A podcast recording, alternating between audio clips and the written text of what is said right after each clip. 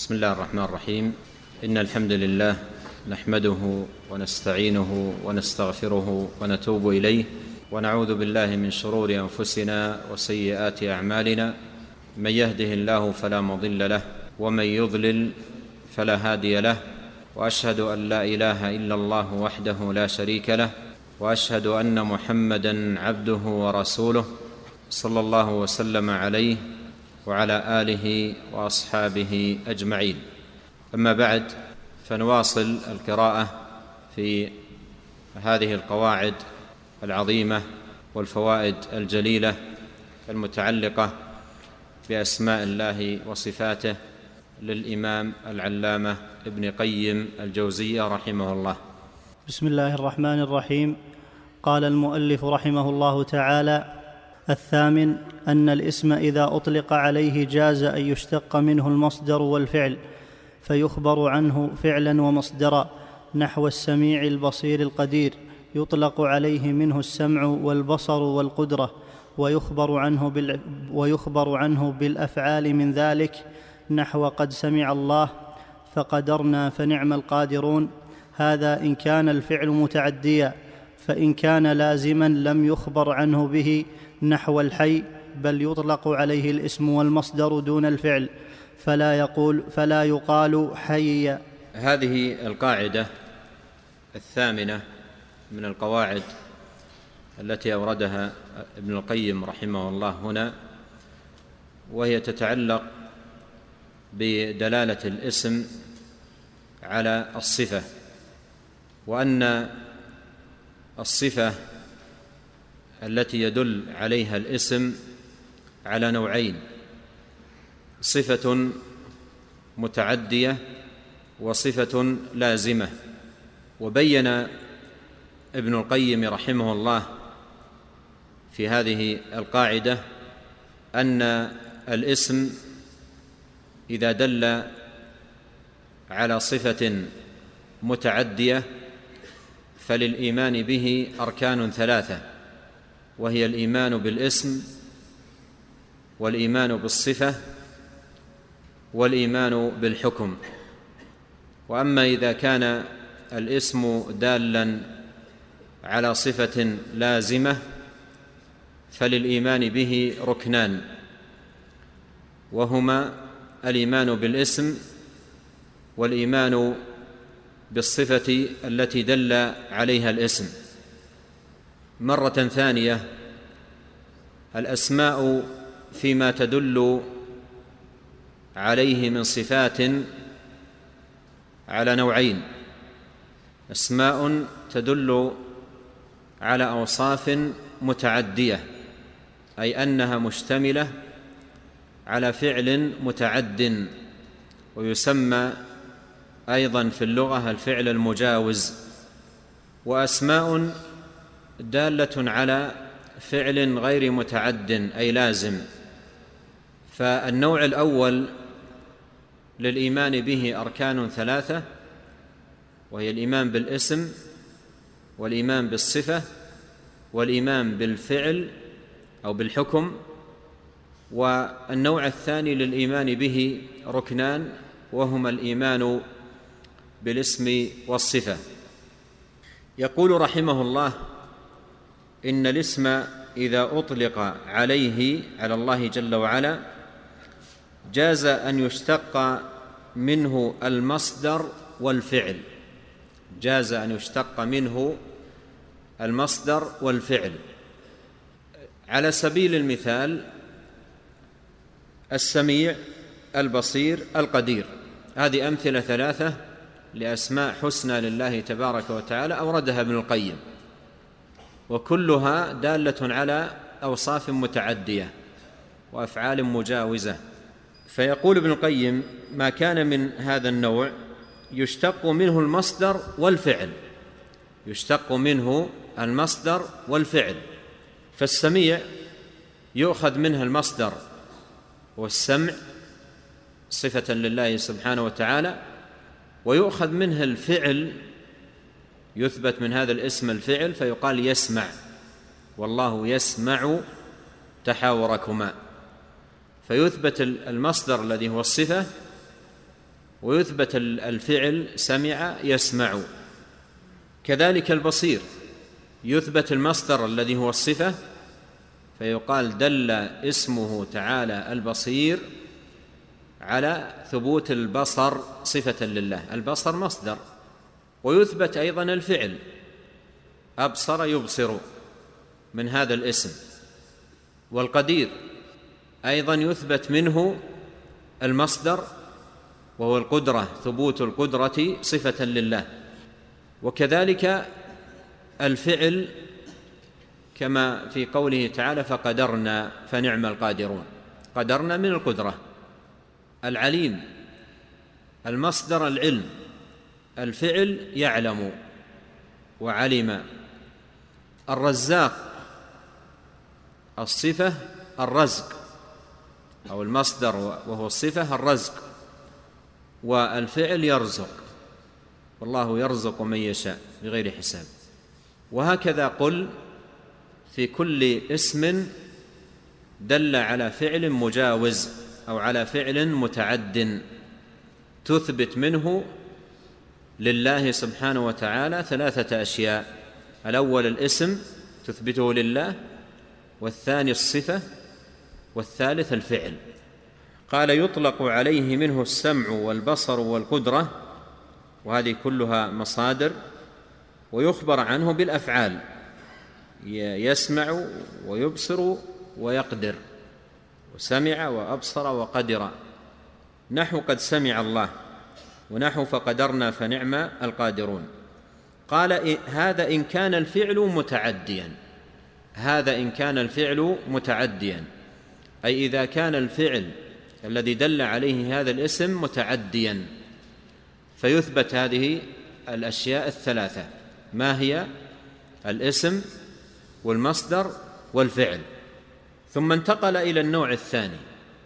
قال فإن كان لازما يعني إن كان إن كانت الصفة التي دل عليها الاسم صفة لازمة غير متعدية.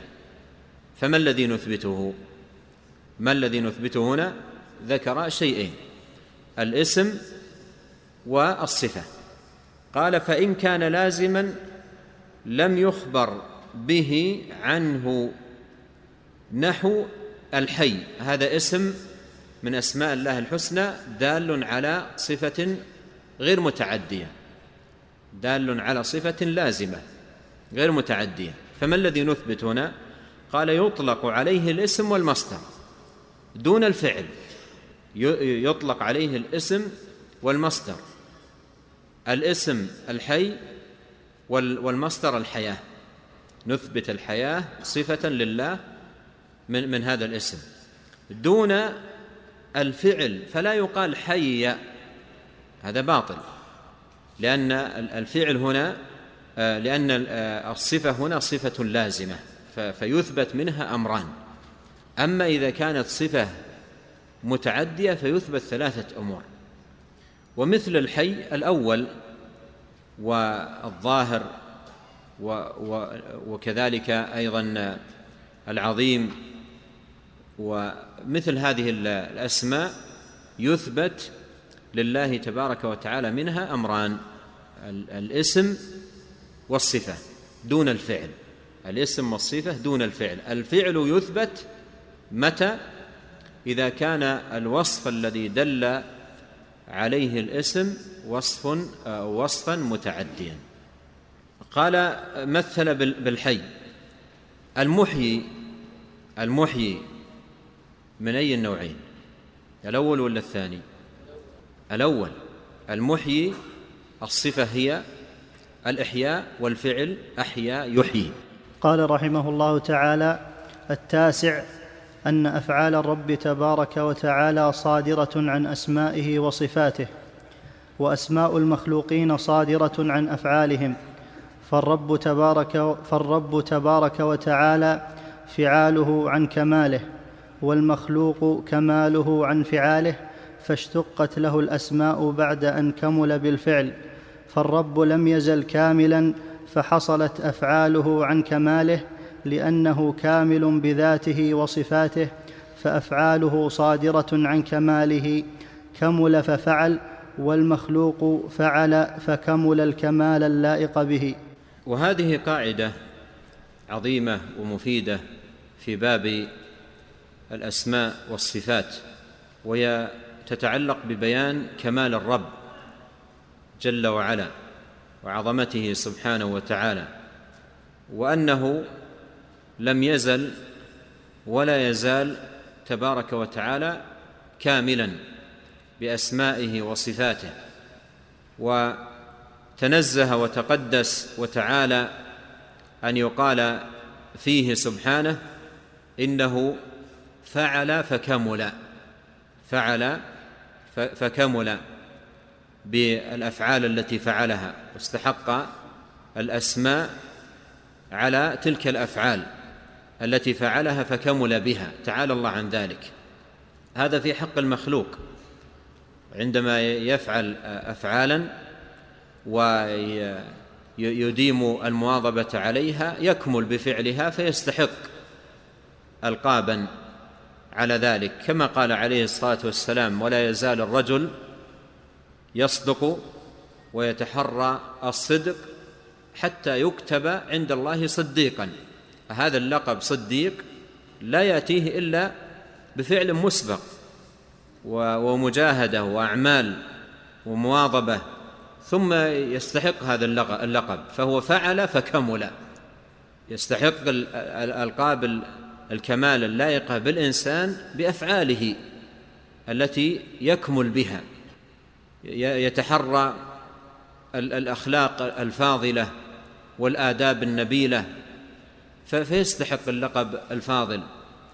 ذو خلق ذو أدب صادق أمين وفي إلى غير ذلك من الألقاب هذه يستحقها بناء على أفعاله. ومجاهدته لنفسه ومواظبته على أعمال الخير حتى يكون مستحقا للألقاب الحسنة بأفعاله. فهو فعل فكمل. أما الرب سبحانه وتعالى لم يزل كاملا لم يزل كاملا لم يزل متصفا بصفات الكمال والعظمة والجلال سبحانه وتعالى لم يكن ناقصا فكمل. تعالى الله سبحانه وتعالى عن ذلك. فهذه قاعدة مهمة ومفيدة في هذا الباب. نبه عليها ابن القيم رحمه الله تتعلق ببيان الكمال الذي دلت عليه أسماء الله تبارك وتعالى الحسنى. قال أفعال الرب تبارك وتعالى صادرة عن أسمائه وصفاته. صادرة عن أسمائه وصفاته. من أسمائه الرزاق وصفاته الرزق ومن أفعاله الصادرة عن, عن هذا الاسم وهذه الصفة يرزق من يشاء. فالفعل صادر عن أسمائه وصفاته. صادر عن اسمائه وصفاته. من أسمائه المحسن وصفاته الإحسان ويصدر عن ذلك يحسن تبارك وتعالى لمن يشاء عز وجل. فأفعاله صادرة عن عن أسمائه وصفاته. أما أسماء المخلوقين فإنها صادرة عن أفعالهم. ما معنى صادرة عن أفعالهم؟ أي استحقوا تلك الأسماء بالأفعال الحميدة التي قاموا بها. ففعل العبد الأعمال الحميدة والأمور الطيبة إلى أن حاز تلك الأسماء التي لم يحز عليها إلا بتلك الأفعال وبتلك المجاهدة وبصبر النفس. قال فالرب تبارك وتعالى فعاله عن كماله. قوله هنا فعاله عن كماله هو كما سبق فعاله صادرة عن أسمائه وصفاته. أسماء وصفاته أسماء الكمال وصفات الكمال. فالفعال صادر عن هذا الكمال. الفعال صادر عن هذا الكمال. كمال الرب سبحانه وتعالى في أسمائه وصفاته. وأما المخلوق كماله عن فعاله. كماله عن فعاله. كمال المخلوق ناتج عن فعال المخلوق. فإذا فعل المخلوق الشيء الطيب والفعل الحميد كمل به. وإذا فعل الخصال السيئة وسفساف الأمور ماذا؟ نقص بها واستحق الألقاب التي تليق بفعاله. قال والمخلوق كماله عن فعاله. فاشتقت له الأسماء بعد أن كمل بالفعل. من هو؟ المخلوق. اشتقت له الأسماء بعد أن كمل بالفعل. متى استحق المخلوق الصديق؟ قال لا يزال الرجل يصدق ويتحرى الصدق حتى يكتب عند الله صديقا. فهذا الكمال صديقا متى حازه؟ قال رحمه الله فاشتقت له الأسماء بعد أن كمل بالفعل. يعني بعد أن كمل في بتحقيق الوصف والإتيان به على التمام استحق الاسم. كتب عند الله صديقا. قال فالرب لم يزل كاملا. فالرب لم يزل كاملا. فحصلت أفعاله عن كماله. حصلت أفعاله عن كماله. كما سبق إيضاح ذلك.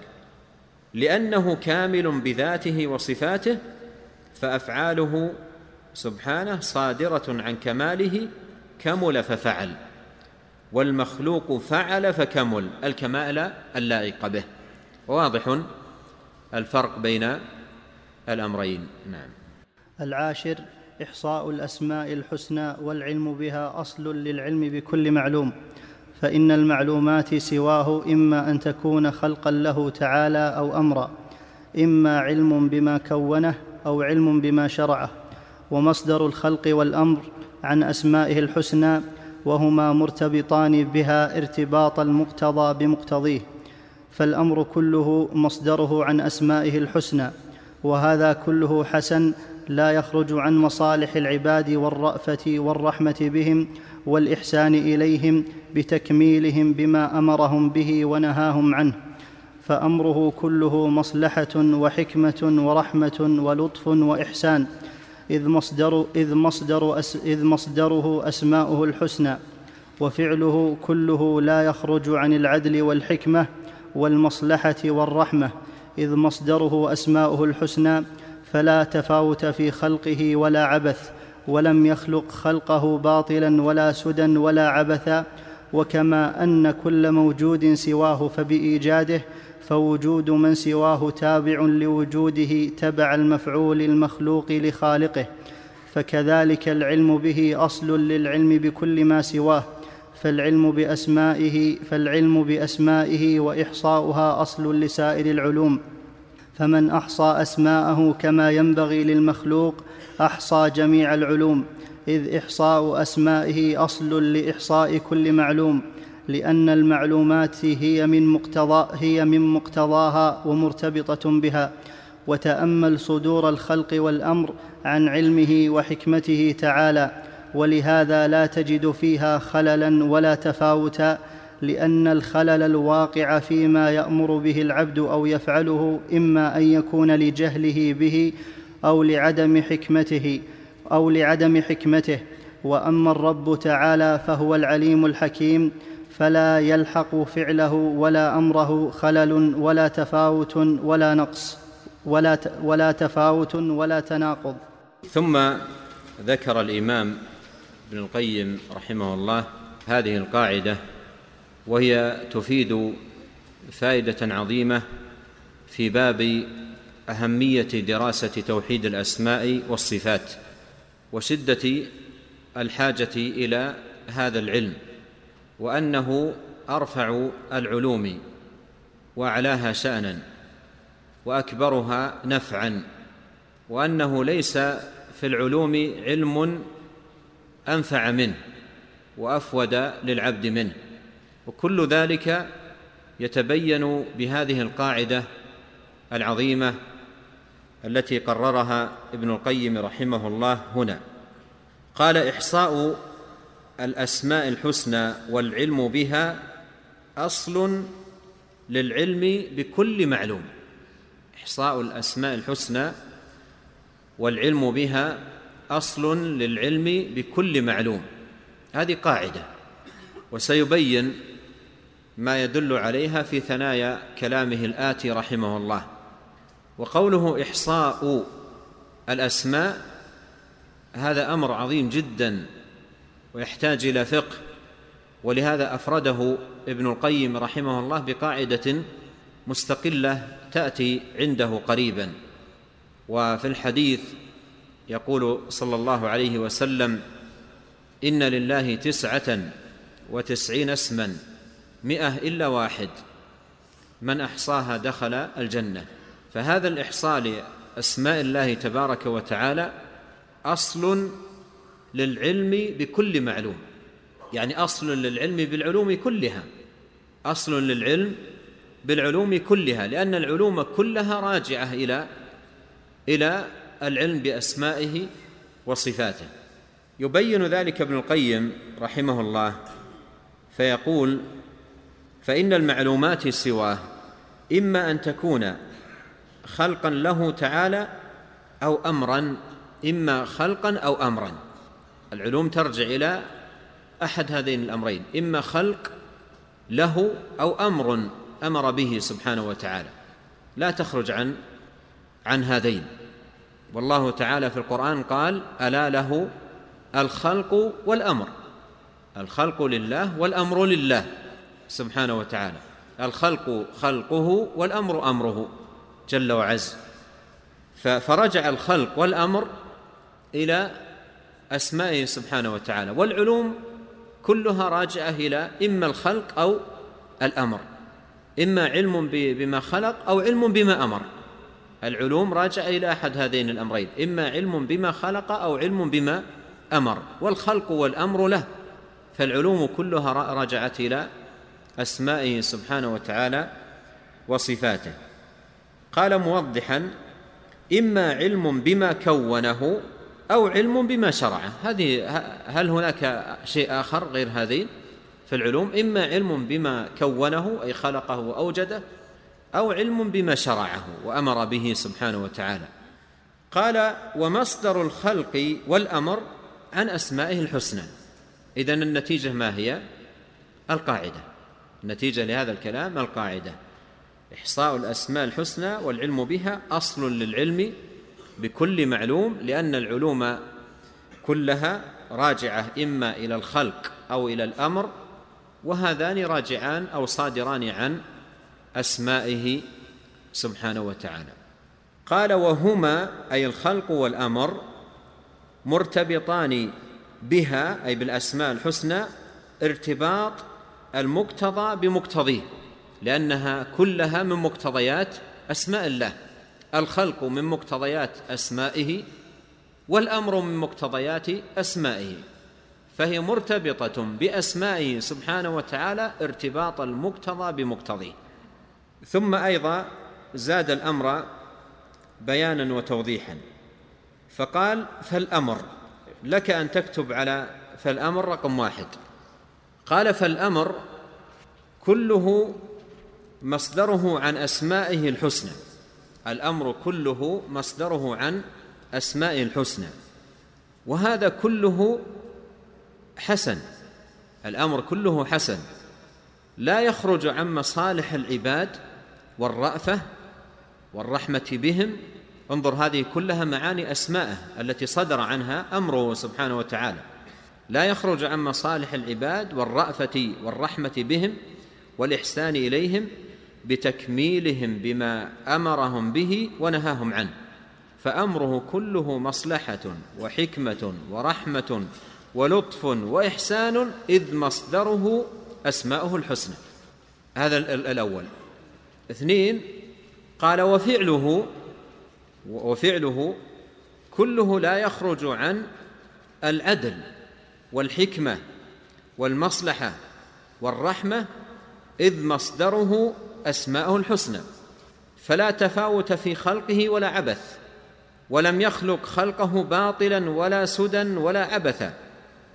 فاذا الأمر رجع إلى الرحمة والحكمة والرأفة والإحسان وتكميل العباد والخلق والفعل أيضا رجع إلى الحكمة والرحمة واللطف.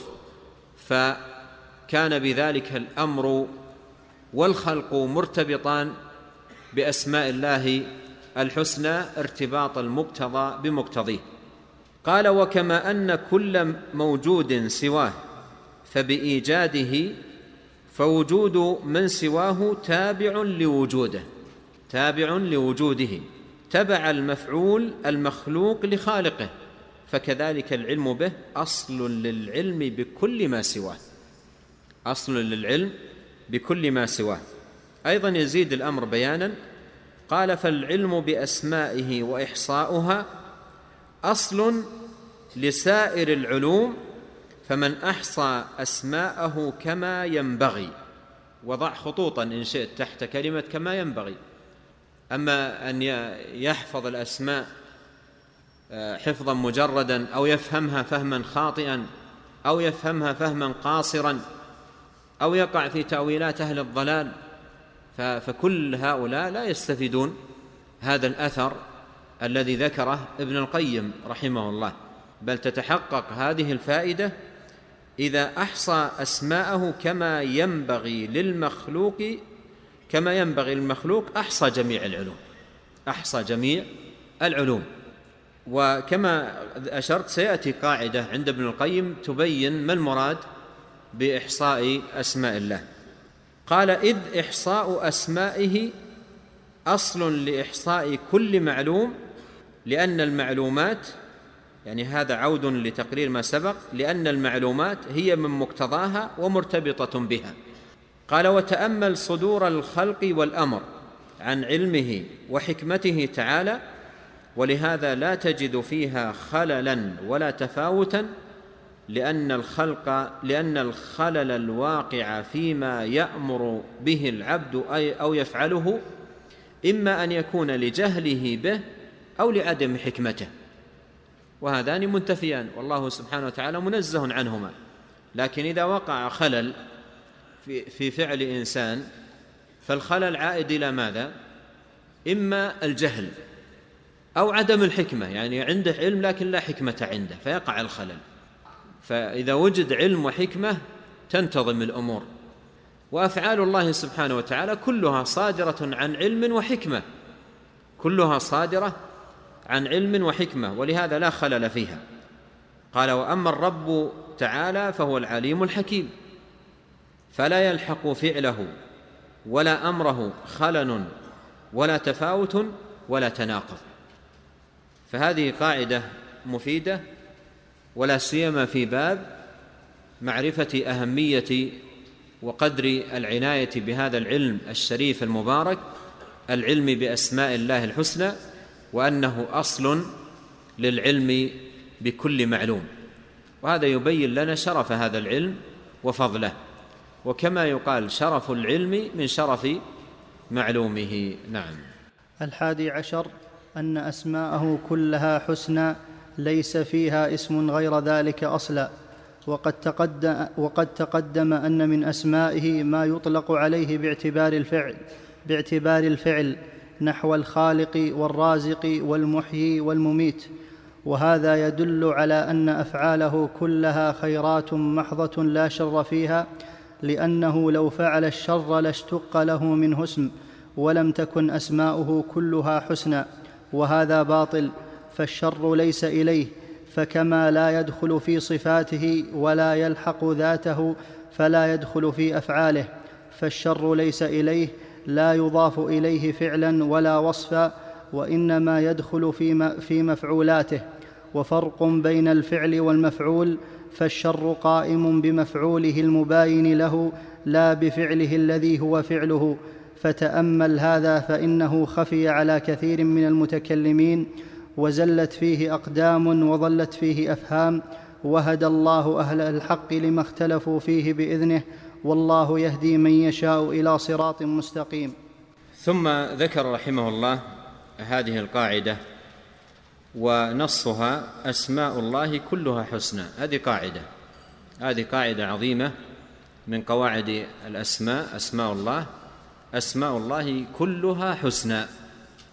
و الله جل وعلا وصفها بذلك في القرآن في أربع آيات. قال الله تعالى الله لا إله إلا هو له الأسماء الحسنى. وقال تعالى ولله الأسماء الحسنى فادعوه بها. وقال تعالى قل ادعوا الله أو ادعوا الرحمن أيا ما تدعوا فله الأسماء الحسنى.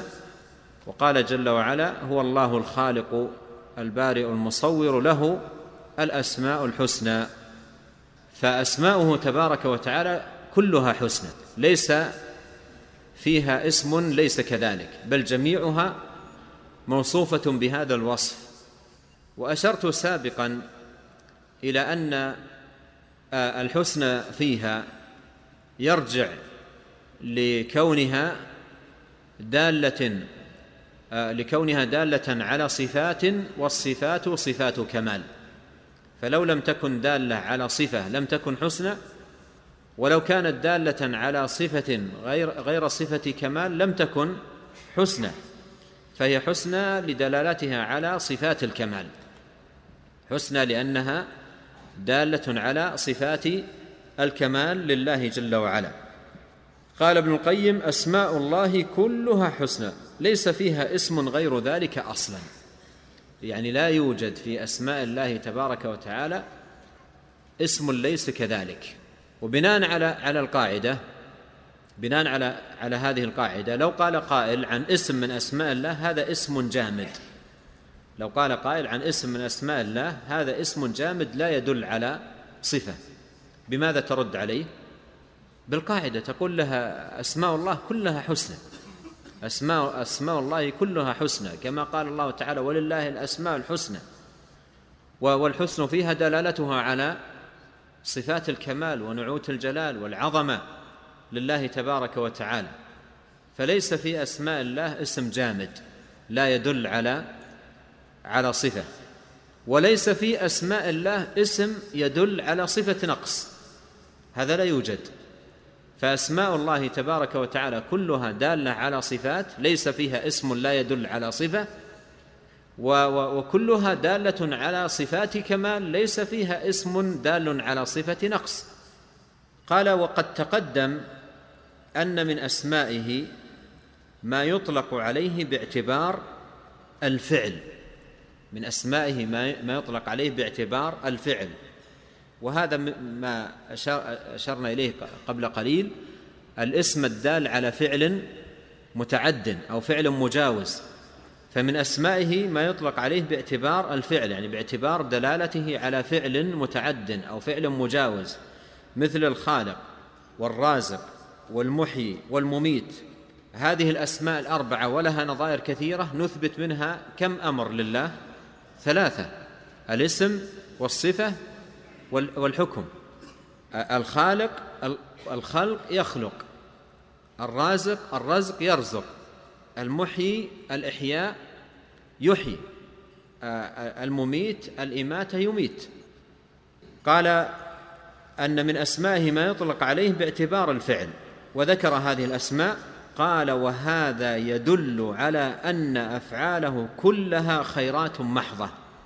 لا شر فيها. أفعال الله كلها صادرة عن أفعال الله كلها صادرة عن أسمائه وأسماؤه كلها حسنى ومعنى كلها حسنى أي دالة على صفات الكمال. إذا أفعاله سبحانه وتعالى الصادرة عن أسمائه وكل أفعاله صادرة عن أسمائه كلها خيرات محضة. كلها خيرات محضة لا شر فيها. فإذا الشر كما جاء في الحديث والشر ليس إليك. الشر لا يدخل في أسماءه ولا يدخل في صفاته ولا يدخل في أفعاله لأن أسماءه حسنى وصفاته وفعاله عن أسمائه فالشر ليس إليه سبحانه وتعالى ولا يضاف إليه لا في اسمائه ولا في صفاته ولا في أفعاله وأفعاله سبحانه وتعالى كلها خيرات محضة لا شر فيها. قال لأنه لو فعل الشر لاشتق له منه اسم. لاشتق له منه اسم. يعني من من هذا الفعل. ولم تكن أسماؤه كلها حسنى يعني لكان بهذا الأمر يوجد في بعض أسمائه ما ليس موصوفا بهذا الوصف. وهذا يتنافى مع القاعدة التي دل عليها القرآن. ولله الأسماء الحسنى كلها حسنى بدون استثناء. مثل ما قال ابن القيم ليس فيها اسم غير ذلك أصلا. قال وهذا باطل. ثم بين فيما يتعلق بالشر.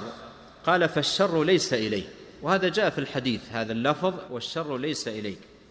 فكما لا يدخل في صفاته ولا يلحق ذاته فلا يدخل في أفعاله. فالشر ليس إليه لا يضاف إليه فعلا ولا وصفا وإنما يدخل في مفعولاته. وإنما يدخل في مفعولاته. الشر لا لا يضاف إليه ليس في اسمائه وليس في صفاته وليس في أفعاله. الشر ليس ليس اليه كما في الحديث. ولكنه داخل في المفعولات. ما هي المفعولات؟ المخلوقات التي خلقها تبارك وتعالى وأوجدها بقدرته. ففي المفعولات يوجد. ولكن فعل الرب سبحانه وتعالى ووصف الرب سبحانه وتعالى منزع عن الشر ولا يضاف إليه. كله أفعاله كلها خيرات محضة. أفعاله كلها خيرات محضة. فالشر يقع في المفعولات. قال ابن القيم وفرق بين الفعل والمفعول. وفرق بين الفعل والمفعول. أي أن من لم يفرق بين الفعل والمفعول يقع في الخطأ فينسب الشر إلى فعل الرب. ينسب الشر الذي يراه في المفعولات إلى إلى فعل الرب. ويضيفه إلى الرب سبحانه وتعالى. وهذا خطأ. قال فالشر قائم بمفعوله المباين له. مفعوله أي مخلوق له. المباين له. لا بفعله الذي هو فعله. فعله الذي هو فعله الخلق الرزق الإحياء الإماتة إلى غير ذلك من أفعاله. هل هذه الأفعال فيها شر؟ هذه الأفعال بعينها التي هي فعله سبحانه وتعالى هل فيها شر؟ الجواب لا. الشر في مفعوله الذي هو مخلوق الله سبحانه وتعالى لا فعل الله الذي هو فعله سبحانه وتعالى. فتأمل هذا فإنه خفي على كثير من المتكلمين وزلت فيه أقدام وضلت فيه أفهام. وهدى الله أهل الحق لما اختلفوا فيه بإذنه والله يهدي من يشاء إلى صراط مستقيم. هنا نقل أوردته عن مجموع الفتاوى لشيخ الإسلام ابن تيمية رحمه الله في مجلده الثامن في الصفحة الرابعة والتسعين وما بعدها.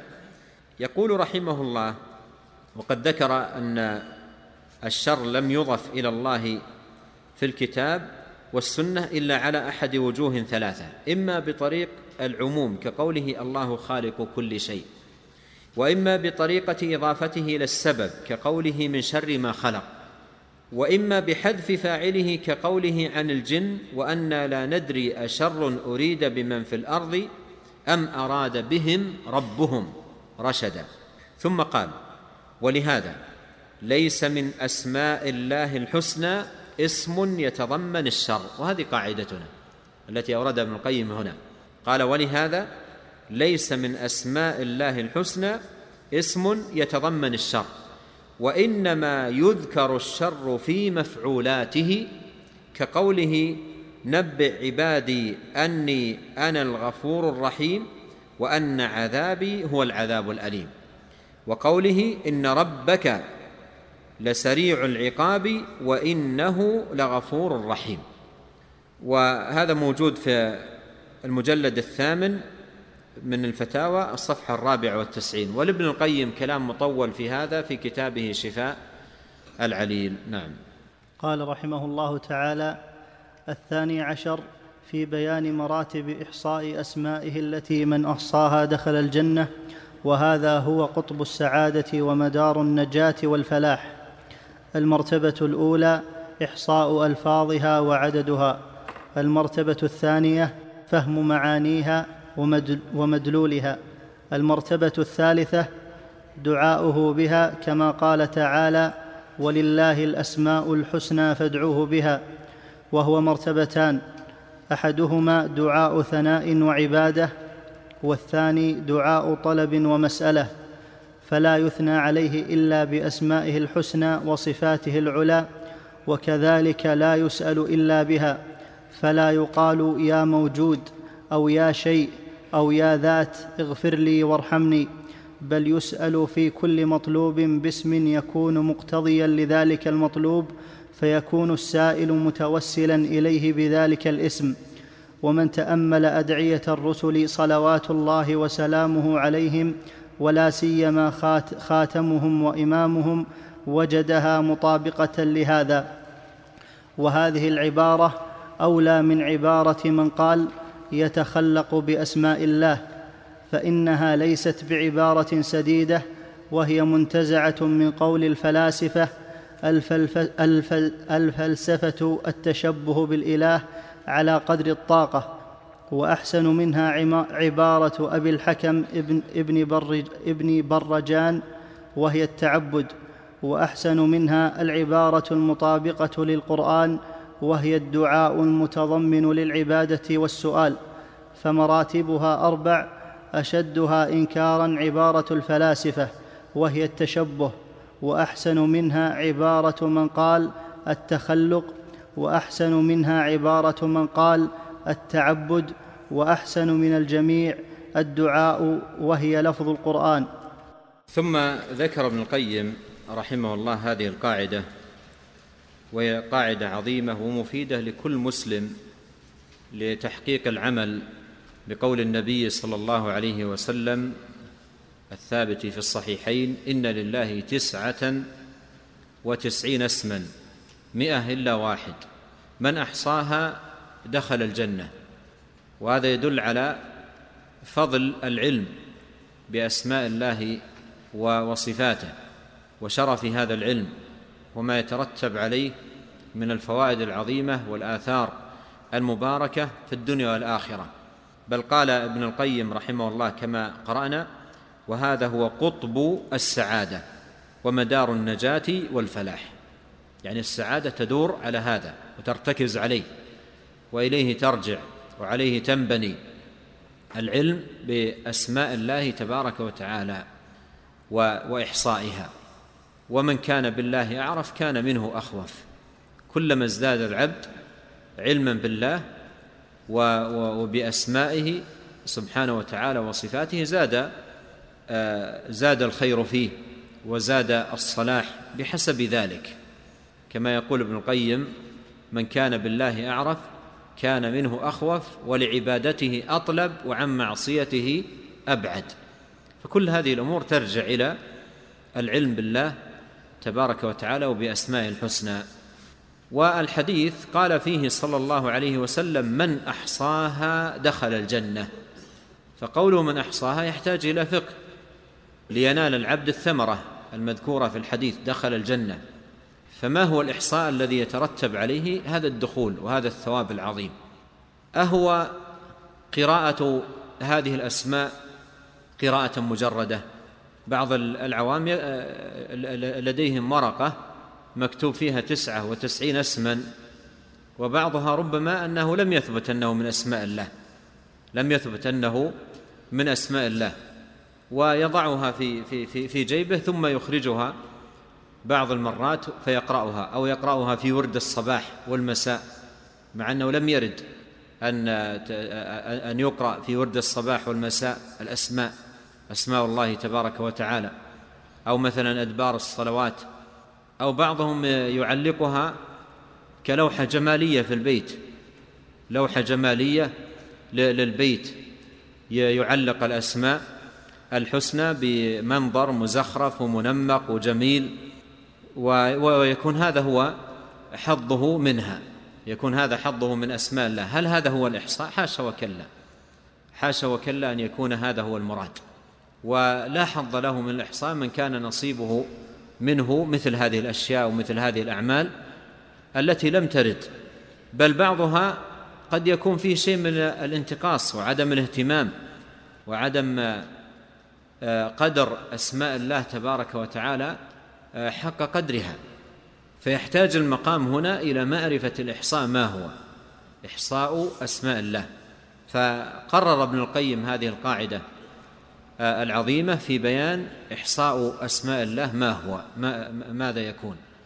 فقال رحمه الله مراتب إحصاء أسماء الله يعني قال هذه القاعدة في بيان مراتب إحصاء أسماء الله وذكر أنها ثلاثة. يعني لا لا يرحمك الله لا يكون الإحصاء لأسماء الله تبارك وتعالى إلا بهذه المراتب الثلاثة أي إلا بأن يحقق العبد هذه المراتب الثلاثة. ما هي؟ قال الأول إحصاء ألفاظها وعددها.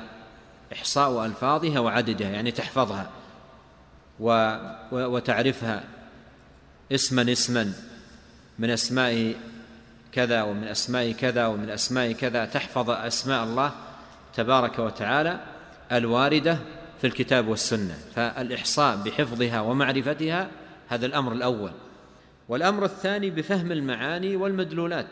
كل اسم من هذه الأسماء دال على معاني كل اسم دال على صفة وبعض الأسماء كما في القاعدة المتقدمة يدل على أكثر من صفة فيحتاج هنا ليكون العبد من من المحصين لهذه الأسماء أن يفهم معانيها ويشترط في الفهم أن يكون فهما صحيحا بعيدا عن شطط أهل الأهواء وشبهات أهل الباطل وتأويلات المتأولين التي تحرف الإنسان عن هذا الطريق.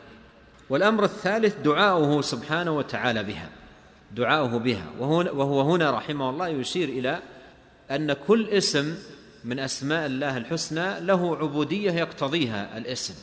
كل اسم من أسماء الله الحسنى له عبودية يقتضيها هذا الاسم وهذه العبودية هي من مقتضيات ومن موجبات إيمانك بهذا الاسم. فمن إحصائك لأسمائه تبارك وتعالى أن تحقق العبودية التي يقتضيها هذا الاسم. وسأشير إلى بعض الأمثلة. قال دعاؤه بها كما قال تعالى ولله الأسماء الحسنى فادعوه بها. ولله الأسماء الحسنى فادعوه بها. و وذكر هنا أن دعاء الله بأسمائه له مرتبتان. مرتبة دعاء الثناء والعبادة ومرتبة ومرتبة دعاء الطلب والمسألة. مرتبة دعاء آه، آه، الثناء والعبادة. يعني أن تحقق العبادة التي يقتضيها الاسم وتثني على الله سبحانه وتعالى بهذا الاسم وتعلم عظمة الله وجلاله. وكماله بهذه الأسماء الحسنى والصفات العظيمة. فهذه هذه مرتبة ثناء وعبادة يعني أن تخضع وتذل لله بما تقتضيه هذه الأسماء. فمثلا إيمانك باسمه تبارك وتعالى العليم. إيمانك باسمه العليم. يعني توضيح للمنهج منهج الإحصاء إحصاء الأسماء من أسمائه العليم. من أسمائه تبارك وتعالى العليم. تحفظ هذا وتعرف أن أن لله هذا الاسم وتعرف شيئا من أدلته.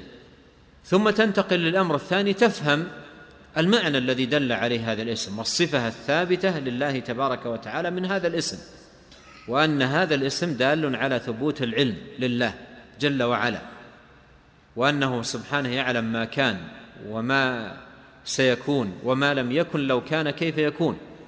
وأنه أحاط بكل شيء علما وأحصى كل شيء عددا وأنه سبحانه وتعالى يعلم خائنة الأعين وما وما تخفي الصدور وتتأمل في هذه المعاني العظيمة التي يدل عليها هذا الاسم. ثم تحقق العبودية التي يقتضيها هذا الإيمان منك بهذا الاسم والصفة التي دل عليها. فما العبودية التي يقتضيها إيمانك بعلم الله بك واطلاعه عليك ورؤيته لك وأنه لا تخفى عليك عليه منك خافية؟ إذا خلوت الدهر يوما فلا تقل خلوت ولكن قل علي رقيب. ولهذا ضعف إيمان العبد بأسماء الله سبحانه وتعالى وصفاته وضعف استحضاره لهذا الإيمان في أحواله هو الذي يستجره للوقوع في, في الإثم والوقوع في الذنب وإلا لو كان حاضر في ذهنه ومستحضر عظمة ربه واطلاع واطلاع الله سبحانه وتعالى عليه ورؤيته له لم تنع وكف مثل ما ذكر ابن رجب رحمه الله في كتابه شرح كلمة الإخلاص أن أعرابيا لقي أعرابية في الصحراء فراودها عن نفسها راودها عن نفسها قال لها نحن في مكان لا يرانا إلا الكواكب يعني من أي شيء تخافين. ما حد يرانا. نحن في مكان لا يرانا إلا الكواكب. فقالت له وأين مكوكبها؟ أين مكوكبها؟ مكوكب الكواكب أين هو؟ ألا يرانا؟ فامتنع الرجل. لاحظ هذا الاستحضار ماذا أفاد. أفاد هذه المرأة وأفاد من ذكرته. أحد السلف رأى رجل وامرأة بريبة. قال إن الله يراكما سترنا الله وإياكما. ذكرهما برؤية الله. ولهذا استحضار العبد لرؤية الله له واطلاعه عليه يحجزه. ولهذا قال الله تبارك وتعالى إنما يخشى الله من عباده العلماء. فكلما ازداد العبد علم بأسماء الله تبارك وتعالى آه، ترتب على ذلك تحقيقه لما ما يقتضيه هذا العلم من من عبودية لله. وهكذا قل في في جميع الأسماء. إيمانك باسم الله التواب ماذا يقتضي؟ إيمانك باسم الله التواب ماذا يقتضي؟ والتواب هذا الاسم لله سبحانه وتعالى يدل على نوعين من الثو من التوبة لله جل وعلا على عبده. توبة قبل توبة العبد وتوبة بعد توبة العبد. كما قال الله تعالى ثم تاب عليهم ليتوبوا هذه توبة قبل توبة العبد. قال تعالى وهو الذي يقبل التوبة عن عباده. فالله جل وعلا تواب يوفق من شاء للتوبة وتواب يقبل توبة التائبين من عباده. فإذا آمنت بأن الله تواب ما الذي عليك؟ ما الذي يقتضيه هذا الإيمان؟ أن تتجه إليه وتلتجئ إليه دائما أن أن يتوب عليك. و و و وأن يجعلك من التوابين. والله, والله يحب التوابين ويحب المتطهرين. ويفرح سبحانه وتعالى بتوبة عبده إذا تاب. وهو غني عن توبته. لله أشد فرحا بتوبة عبده إذا تاب من أحدكم أظل راحلته بفلاة وعليها طعامه وشرابه حتى إذا أيس منها استظل تحت ظل شجرة ينتظر الموت فبينه وكذلك إذا بخطام ناقته عند رأسه فأمسك بخطام الناقة وقال من شدة الفرح اللهم أنت عبدي وأنا ربك. يقول عليه الصلاة والسلام الله أشد فرح بتوبة عبده إذا تاب من هذا. فإذا عرف العبد أن الله تواب وأنه يحب التوابين ويفرح بتوبة التائبين ما الذي يجب عليه؟ أيليق بمن عرف هذه المعرفة أن ينصرف إلى المعاصي؟ وينهمك في الذنوب أو أن اللائق بمن عرف هذه المعرفة أن يقبل على الله تائبا منيبا سائلا ربه جل وعلا أن يتوب عليه وأن يثبته وأن يهديه. وأسماء الله تبارك وتعالى كلها مقتضية للعبودية وموجبة للطاعة. ومن إحصاء أسمائه سبحانه وتعالى أن يحقق العبد ذلك أن يحقق العبودية التي يقتضيها هذا الاسم. ولعل هذا المعنى يوضح لكم قول ابن القيم قريبا أن الإحصاء قطب السعادة ومدار النجاة والفلاح. متى يكون الإحصاء لأسماء الله قطب السعادة ومدار الفلاح والنجاة؟ لا يمكن أن يكون إلا بمثل هذه الطريقة. هذا فيما يتعلق بالنوع الأول. النوع الثاني دعاؤه بها دعاء الطلب والمسألة قال فلا يثنى عليه إلا بأسماء الحسنى. هذا راجع للأول. وصفاته العلى وكذلك لا يسأل إلا بها. ولا لا يسأل إلا إلا بها. يعني لا يسأل إلا بأسماء الحسنى. فلا يقال يا موجود أو يا شيء أو يا ذات اغفر لي وارحمني لأن هذه داخلة في باب الأخبار ولا يدعى الله إلا بأسمائه. أما ما يخبر عنه به لا يدعى به. لقوله تعالى ولله الأسماء الحسنى فادعوه بها. ولا يعبد أيضا لله بها. لا يقال عبد الشيء ولا عبد الموجود ولا عبد الذات ولا نحو ذلك. فهذا كله خطأ وضلال. فلا يعبد إلا لأسمائه تبارك وتعالى الحسنى ولا يدعى إلا بها سبحانه وتعالى. فمن إحصائها دعاؤه بها دعاؤه بها. ثم نبه على أمر سبق الإشارة إليه وهو أن يراعي في دعائه سبحانه وتعالى بأسمائه ماذا؟ ما يناسب المطلوب. قال بل يسأل في كل مطلوب باسم يكون مقتضيا لذلك المطلوب. وهذا مترتب على الفقه والعلم والفهم لأسماء الرب تبارك وتعالى الحسنى. قال فيكون السائل متوسلا إليه بذلك الاسم. قال ومن تأمل أدعية الرسل ولا سيما خاتمهم وإمامهم صلوات الله وسلامه عليهم وجدها مطابقة لهذا. ثم قال رحمه الله وهذه العبارة الإشارة بقوله وهذه العبارة إلى ماذا؟ الإشارة بقوله وهذه إلى ماذا؟ دعاؤه. الإشارة بقوله هذه العبارة دعاؤه بها. قال وهذه العبارة أولى من عبارة من قال يتخلق بأسماء الله. يتخلق بأسماء الله فإنها ليست بعبارة سديدة. وجاء في حديث لا أصل له تخلقوا بأخلاق الله. وحديث لا أصل له ولم يثبت عن رسول الله صلى الله عليه وسلم. فهي عبارة غير سديدة. وهي منتزعة من قول الفلاسفة الفلسفة التشبه بالإله على قدر الطاقة. هذا كلام باطل. وأحسن منها عبارة أبي الحكم ابن برجان وهي التعبد. عبارة أبي الحكم ابن برجان وهي التعبد. الآن مر معنا ثلاث عبارات. التخلق و نعم والتشبه والتعبد عبارة ابن برجان التعبد.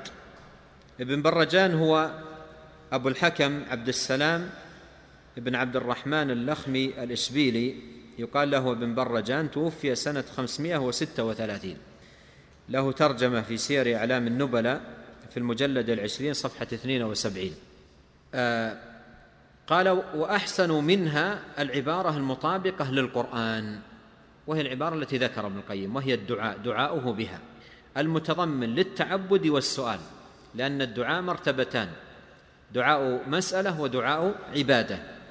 ثم لخص ما سبق قال فمراتبها أربعة أشدها إنكارا عبارة الفلاسفة وهي التشبه وأحسن منها عبارة من قال التخلق وأحسن منها عبارة من قال التعبد وأحسن من الجميع الدعاء وهي لفظ القرآن.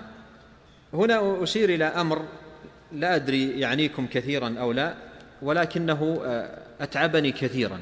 لما كنت آه، اشتغلت في في في هذا الجزء من كتاب ابن القيم على نسخ خطية ثلاث وأفردته يعني من أكثر من عشر سنوات. لما جئت عند هذا الموضع مكتوب في في في النسخة المطبوعة ابن برهان. في النسخة المطبوعة أبي الحكم ابن برهان. وأيضا في نسختين خطيتين. مكتوب أبو الحكم ابن برهان. فالتحقيق في هذا المقام يقتضي أن تبحث عن الرجل الذي بهذا الاسم من هو. فبحثت كثيرا وأخذ مني وقت ولم يكن متوفر وسائل البحث الآن في في, في, في الكمبيوتر والأقراص وكذا. فأخذ مني وقت في التقليب في الكتب أبحث عن رجل بهذا الاسم أبو الحكم بن برهان فما وجدت. ثم بحثت عن نسخة خطية ثالثة للكتاب قلت لعلها تفتح لي يعني أفق في, الأمر. فوجدت نسخة كتب فيها في هذا الموضع لأن الحكم برزخان. النسخة الثالثة قال لأن الحكم برزخان. وإذا معنى بعيد يعني ما ما هو وارد هنا. فقال وأحسن منها عبارة لأن الحكم برزخان. تأملت ما ما ما يستقيم هذا فهذه النسخة التي يعني طلبتها مسعفة أصبحت يعني ما ما لها ثمرة. فأشكل علي الأمر. فسبحان الله لم أجد الصواب إلا في نقل للسفاريني رحمه الله. نقل هذا الكلام هذا الموضع نقل في كتابه لوامع الأنوار وكتبت عنده لأبي الحكم ابن برجة. فثلاث نسخ خطية كلها خطأ. والصواب في كتاب آخر. الصواب في كتاب آخر نقل عن عن عن ابن القيم رحمه الله هذا الموضع. فهذه كانت يعني أخذت مني شيء من الوقت. نعم. قال رحمه الله تعالى الثالث عشر اختلف النظار في الأسماء التي تطلق على الله التي تطلق على الله وعلى العبد كالحي والسميع والبصير والعليم والقدير والملك ونحوها. فقالت طائفه من المتكلمين هي حقيقة في العبد مجاز في الرب وهذا قول غلاة الجهمية وهو أخبث الأقوال وأشدها فسادا. الثاني مقابله وهو أنها حقيقة في الرب مجاز في العبد وهذا قول أبي العباس الناشي, أبي العباس الناشي. الثالث أنها حقيقة فيهما وهذا قول أهل السنة وهو الصواب. واختلاف الحقيقتين فيهما لا, لا يخرجها عن كونها حقيقة فيهما. وللرب تعالى منها ما يليق بجلاله وللعبد منها ما يليق به. وليس هذا موضع التعرض لمأخذ هذه الأقوال وإبطال باطلها وتصحيح صحيحها فإن الغرض الإشارة إلى أمور ينبغي معرفتها في هذا الباب ولو كان المقصود ولو كان المقصود بسطها لاستدعت سفرين أو أكثر. يغرف من بحر رحمه الله. ثم ذكر هذه القاعدة في اختلاف النظار في الأسماء التي تطلق على الله وعلى العباد. الحي السميع البصير العليم القدير الملك ونحوها. فهذه يقال عن عن العبد أنه حي والله أيضا حي سميع وسميع بصير بصير. فما القول في هذه الأسماء التي تطلق على على الرب وعلى العبد؟ قال قال الطائفة من المتكلمين هي حقيقة في العبد مجاز في الرب. حقيقة في العبد مجاز في الرب. وهذا قول غلاة الجهمية وهو أخبث الأقوال وأشدها فسادا. ما معنى مجاز في الرب؟ ما هو المجاز؟ قسيم الحقيقة. المجاز قسيم الحقيقة. وإن شئت قل المجاز ما ليس بحقيقة. المجاز قسيم الحقيقة أي ما ليس بحقيقة. وأخص أوصاف المجاز عند القائلين به أنه يصح نفيه. أنه يصح نفيه. مثلا من الأمثلة المشهورة في التعريف بالمجاز يقولون زيد أسد. يقول هذه مجاز.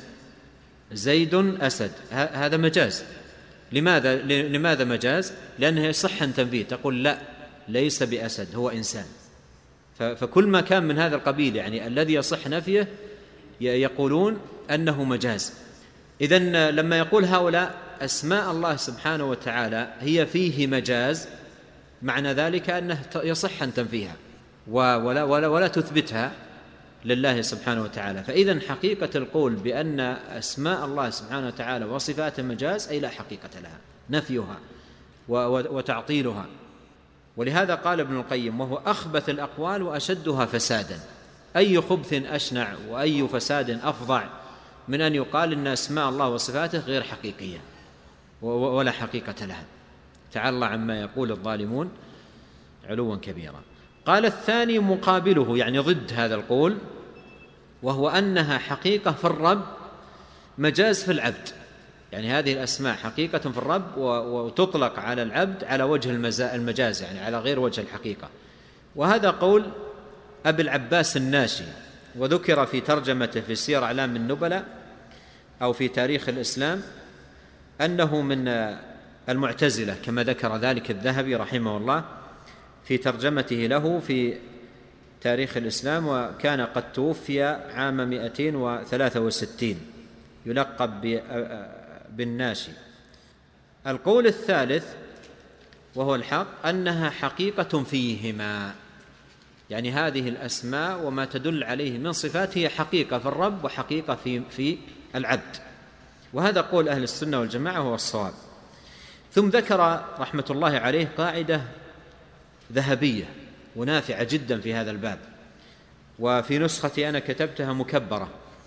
قال واختلاف الحقيقتين فيهما لا يخرجها عن كونها حقيقة فيهما. اختلاف الحقيقتين فيهما لا يخرجها عن كونها حقيقة فيهما.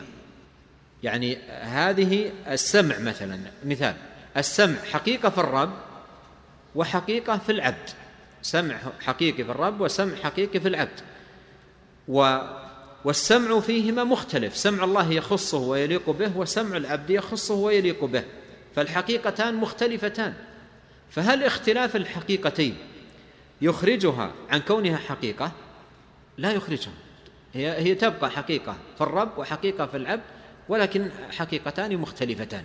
وهنا قاعدة مفيدة يذكرها العلم وهي أن الإضافة تقتضي التخصيص. الإضافة تقتضي التخصيص. ما معنى ذلك؟ أي أن ما يضاف إلى الله سبحانه وتعالى يخصه ويليق به ويليق بجلاله وكماله وما يضاف إلى العبد يخصه ويليق به ويليق بنقصه وضعفه. فالإضافة تقتضي التخصيص. فالسمع إذا أضيف إلى الله يخص الله. وهو حقيقة يليق بالرب سبحانه وتعالى. وإذا أضيف إلى العبد فإنه يخص العبد ويليق بالعبد. وهو في الرب حقيقة وهو في العبد حقيقة وليست الحقيقة كالحقيقه ومن القواعد أيضا التي ذكرها العلم هنا وقررها السلف قديما اتفاق الأسماء لا يلزم منه اتفاق الحقائق والمسميات. اتفاق الأسماء لا يلزم منه اتفاق الحقائق والمسميات. فيكون الاسم متفق ولكن الحقيقة مختلفه وهذا أمر نحن ندركه بين مخلوق ومخلوق. أمر ندركه بين مخلوق ومخلوق. وعلى سبيل المثال آه، آه، آه، الأسد له قوة والنملة له لها قوة. الأسد له قوة والنملة لها قوة. هل يلزم من إثباتنا قوة للنملة أن نكون شبهنا النملة بالأسد؟ ما حد يقول هذا. هذا أمر نحن ندركه بين المخلوق والمخلوق. فكيف بالأمر بين الخالق والمخلوق؟ فكيف الأمر بين الخالق والمخلوق؟ الحقيقة مختلفة. النملة لها قوة تستطيع تحمل بها القطعة الخفيفة من الطعام وتصعد بها. فلها قوة. والأسد له قوة لكن حقيقة قوة الأسد مختلفة. حقيقة قوة الأسد مختلفة.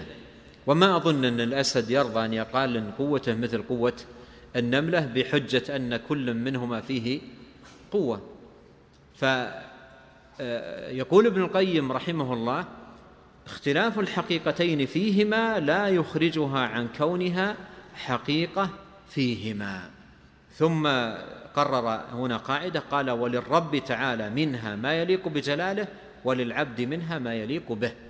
يمكن أن تقول هنا ما ذكرها العلم لأن الإضافة تقتضي التخصيص. لأن الإضافة تقتضي التخصيص أي أن ما يضاف إلى الرب سبحانه وتعالى يخصه ويليق به وما يضاف إلى العبد يخصه ويليق به. ثم قال وليس هذا موضع التعرض لمأخذ هذه الأقوال أي الباطلة وإبطال باطلها وتصحيح صحيحها ولماخذ هذه الأقوال أي عموما وإبطال باطلها وتصحيح صحيحها فإن الغرض الإشارة إلى أمور ينبغي معرفتها في هذا الباب. وهذا يوحي إليك أن ابن القيم هنا يراعي لك الاختصار وذكر القواعد والكليات العامة بدون البسط والتطويل يقول هذا له موضع آخر. ولو كان المقصود بسط ولو كان المقصود بسطها لاستدعت سفرين أو أكثر يعني مجلدين أو أكثر. فهو رحمة الله عليه يغرف من من بحر. نقف هنا والحديث إن شاء الله يتم في الدروس القادمة. والله أعلم. وصلى الله وسلم على نبينا محمد وآله وصحبه أجمعين.